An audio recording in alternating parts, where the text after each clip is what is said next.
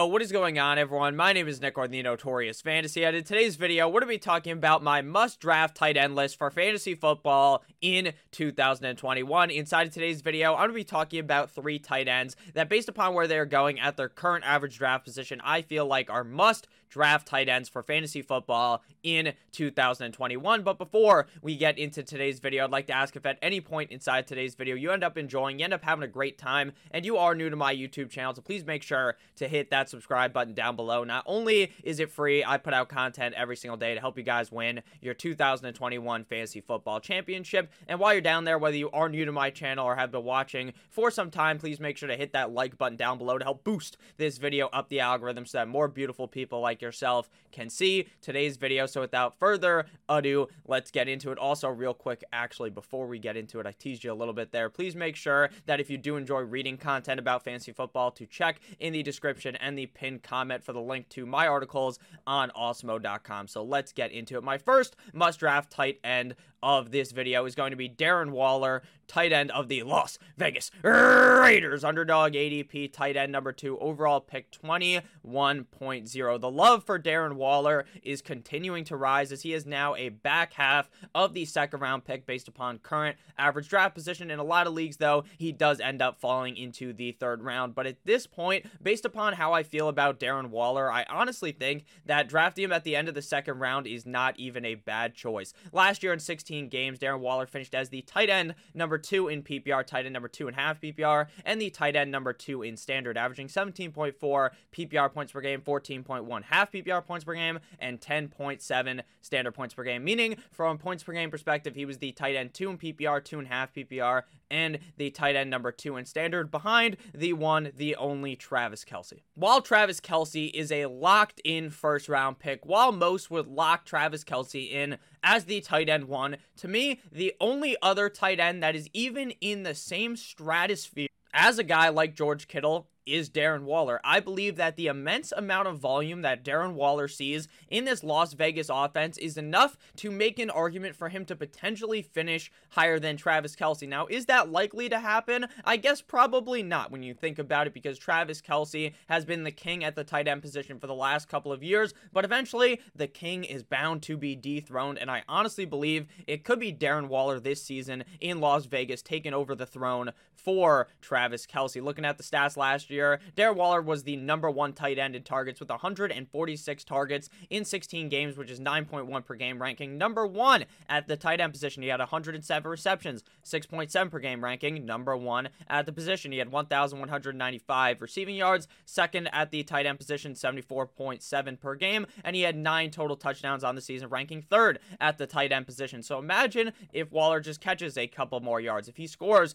just 11, maybe two more touchdowns to put him at 11 total touchdowns on the season. Then bada bing, bada boom, Travis Kelce loses his tight end number one. He becomes the tight end number one now. That is Darren Waller. So I do think there's a pretty good chance that he could end up doing that because of the immense amount of volume that Darren Waller gets week in and week out. While we try to have the argument, oh, Henry Ruggs is going to be the guy to own of this wide receiver core. Bryan Edwards is the guy to own of this wide receiver core. John Brown is the guy to own of this wide receiver. The true best wide receiver on this team plays tight end, and it is Darren Waller. Darren Waller really blew up last season, had an amazing season. I think he's going to continue to build on that in 2021 and potentially finish as the tight end number one in fantasy football for 2021. Next up on the list, we have tight end of the Detroit Lions, TJ Hockenson, underdog ADP, tight end number six off the board, overall pick 64 point three. Now, right now at the tight end position, there really is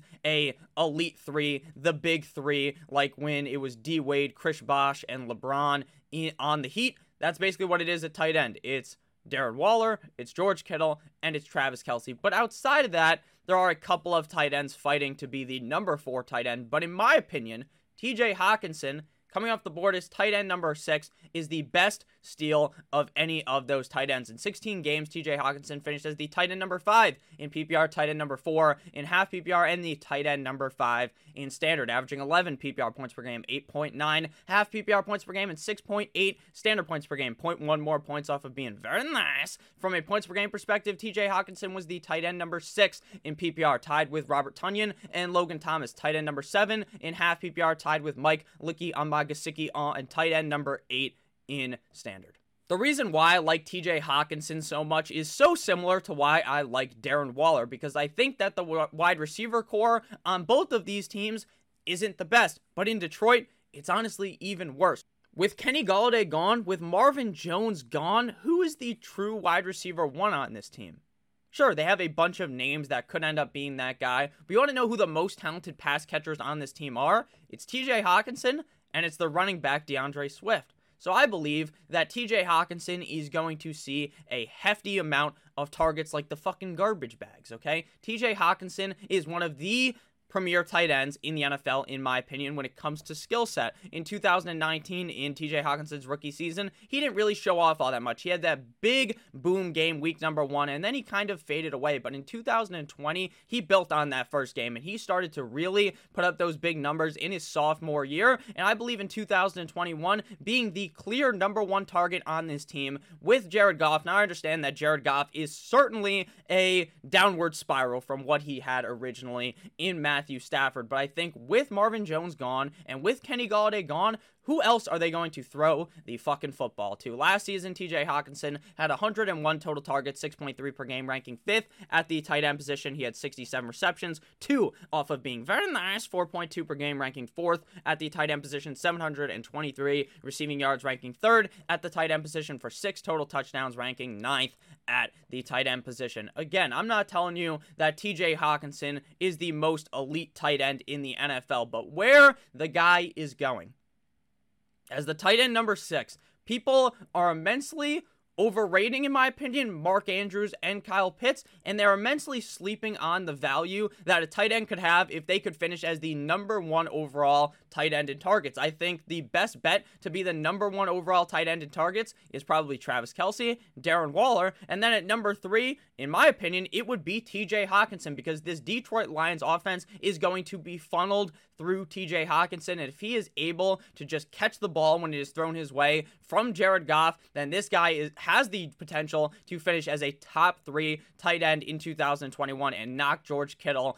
off the tight end number three spot. Final tight end to be talking about in today's video. But before we get into that, I'd like to ask if you guys have ended up enjoying thus far throughout this video to please make sure that you hit that subscribe button down below. So next up, we have tight end of the Minnesota Vikings, Irv Smith underdog ADP, tight end number 14 and 13 games last year. Irv Smith finished as the tight end number 22 in PPR, 22 and a half PPR, and the tight end number 21 in standard, averaging 7.6 PPR points per game, 6.4 half PPR points per game, and 5.3 standard points per game. Meaning, from a points per game perspective, Irv Smith was the tight end number 24 in PPR, 24 and a half PPR, and the tight end number 21 in standard. So those numbers, obviously, those are not going to woo you. Those are not going to wow you. Those are not going to make you want to go up to the draft board and slap the stick sticker on that says Irv Smith. But what's going to make you want to do that is a breakdown of Irv Smith's stats with Kyle Rudolph versus without, because Kyle Rudolph is now gone in New York with the New York football Giants. And now it is finally Irv Smith's time to shine. Now, head coach of the team, Zimmer, comes out and says Irv Smith is not going to have an upgraded role on this team.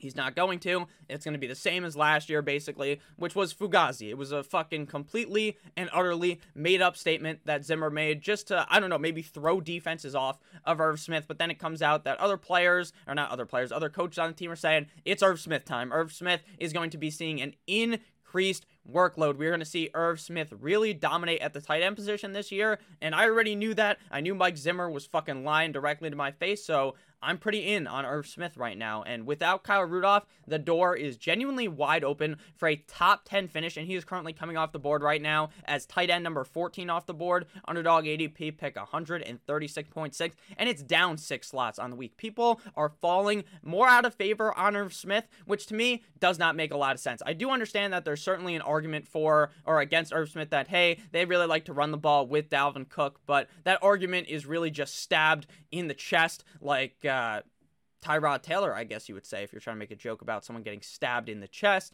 Irv Smith had Justin Jefferson blow up last season. Irv Smith has Adam Thielen play good every single season. So why couldn't Irv Smith step into this role and play pretty well? I don't know how you can really make an argument how Irv Smith wouldn't be involved because to me, there's really no way that Irv Smith isn't going to have a humongous breakout season in 2021 in his third year in the NFL. Looking at the splits, he played in eight games with Kyle Rudolph in 2020 and four without. In those eight games with Kyle Rudolph, he was averaging 4.96 half PPR points per game. Out of split without Kyle Rudolph, 10.95 points per game.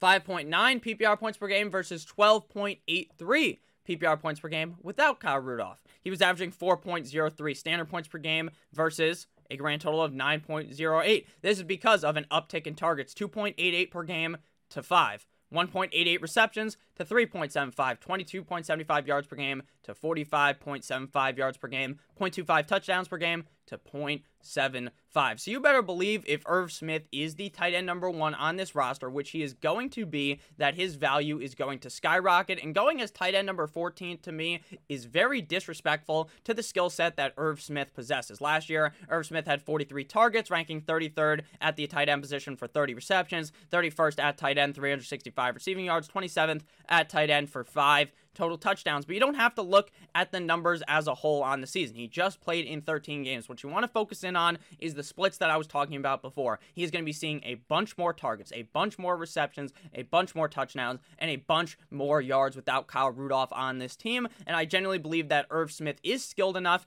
to potentially finish as a top five tight end in fantasy football because that's what you're looking for when you're drafting a tight end in the 14 plus range. You're drafting tight end 13, 14, 15, 16, 17, 18 off the board. You're looking for a top five finish because saying Irv Smith's going to finish as a top 10 tight end is easy. It's a very easy take to make because finishing as a top 10 tight end doesn't necessarily even do too much for your team. Unless you finish inside of the top five, you're just pretty average week in and week out because the tight end position is so, so low scoring outside of those top guys. Unless you're a Kelce, unless you're a Waller, unless you're a Hockenson, you're probably not going to be dropping like 16, 17 points per game potentially. But if Irv Smith is able to really step up and start averaging 12, 13 points per game, then Irv Smith is going to be a savior for your fantasy team. And I believe that is exactly what he is going to be at tight end number 14 off the board right now. I do expect it to rise slightly once we hear a lot of word out of training camp about how good Irv Smith looks.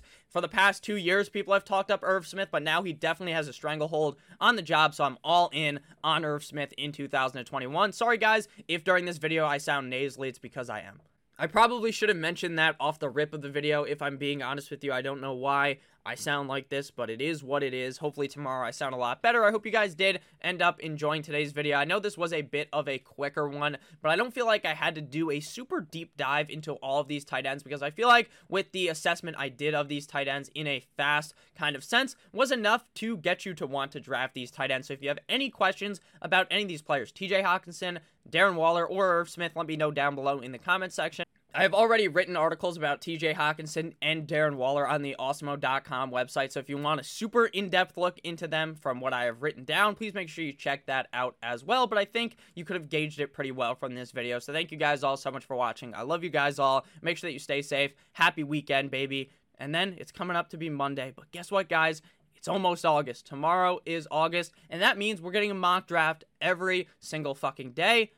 Not necessarily that there's going to be two videos every single day, like I previously said, but there will be a mock every single day. And most days, there will be two videos so that you guys have more stuff to watch day in and day out. Thank you guys so much for watching. I do love you guys all. Make sure that you stay safe as always. Good Goodbye.